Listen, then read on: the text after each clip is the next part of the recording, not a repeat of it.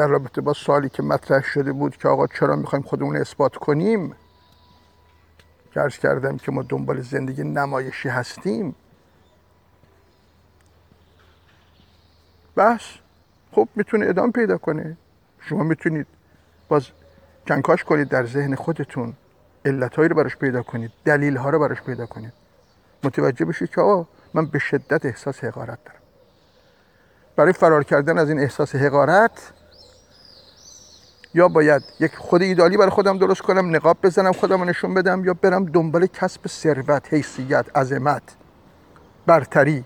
ابزارش هم مشخصه یا ابزار بدلی باید داشته باشم یا ابزار واقعی باید داشته باشم.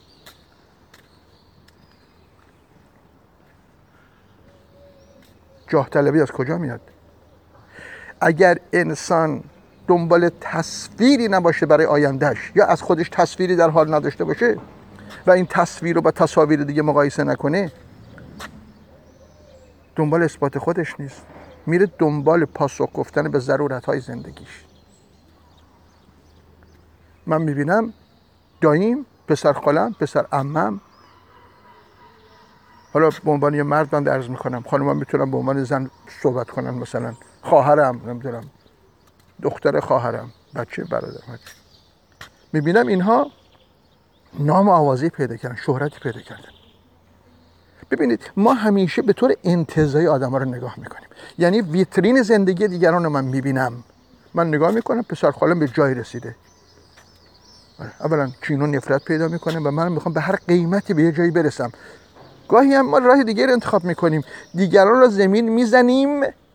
چون زندگی رو مسابقه می‌دونیم دیگه. همه حریف ما هستن رقیب ما هستن. زمین می‌زنیم که ما جلو بزنیم. فکر می‌کنیم اگر آرزو کنیم که دیگران بمیرن ما خوشحال میشیم موفق میشیم پیشرفت می‌کنیم.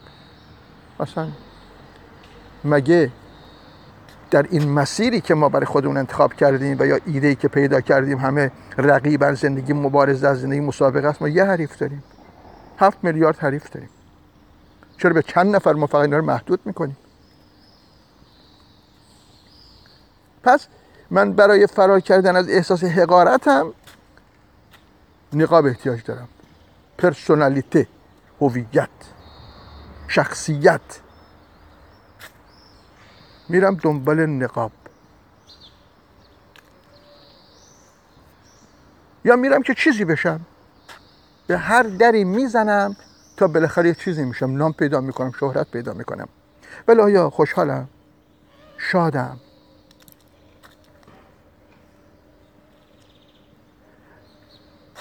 اگر من ابزاری برای نمایش خودم پیدا کردم و خودم هم دارم نمایش میدم آیا در درونم من احساس خوشبختی می‌کنم احساس راحتی می‌کنم احساس آرامش می‌کنم؟ نه. همچنان توماری از کمبودهای من برای خود من مکشوفه آشکار هست. من به جایی نمی‌رسم که بشینم بگم بابا دیگه بسته تموم شد. من خوشحالم خوشبختم راضیم بی نیازم. نه. تا زمانی که تو نیازمندی می‌خوای پاسخ بدی به عقدهات کمبودهات نیازهای عصبیت احساس خوشبختی نمی آرامش پیدا نمی مریض میشه در مسیر افسردگی دلمردگی خمودگی استرس استراب که آثار دارن. آثارشون عین همین باریکه های آب که حرکت می‌کنن. یا بار از پا میندازن.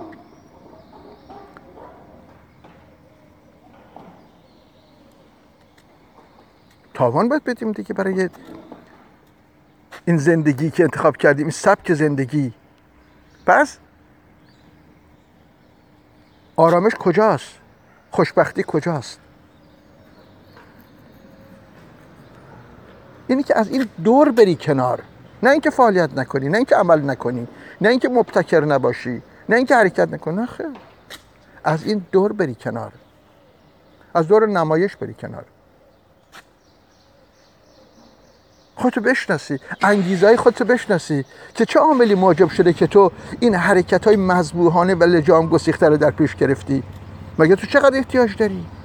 همه چی هم داری چرا خوشبخت نیستی؟ چرا بازم می‌خوای؟ بنابراین اینجاست که قناعت. نمی‌خوام بگم که قناعت ما باید به خودمون تحمیل کنیم. ببینید تا زمانی که اون من وجود داره اون مرکز در درون ما وجود داره قناعتی وجود نداره. اون می‌خواد. هفت دریا را در آشامد هنوز کم نگردد سوزش آن خلق سوز.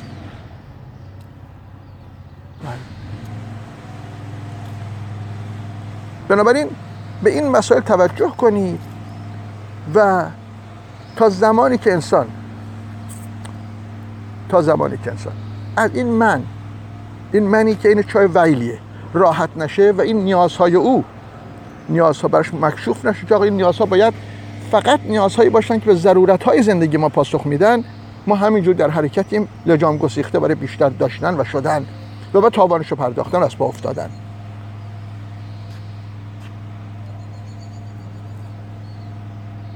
چون صدف قانع نشد پردر نشد. شاد باشید.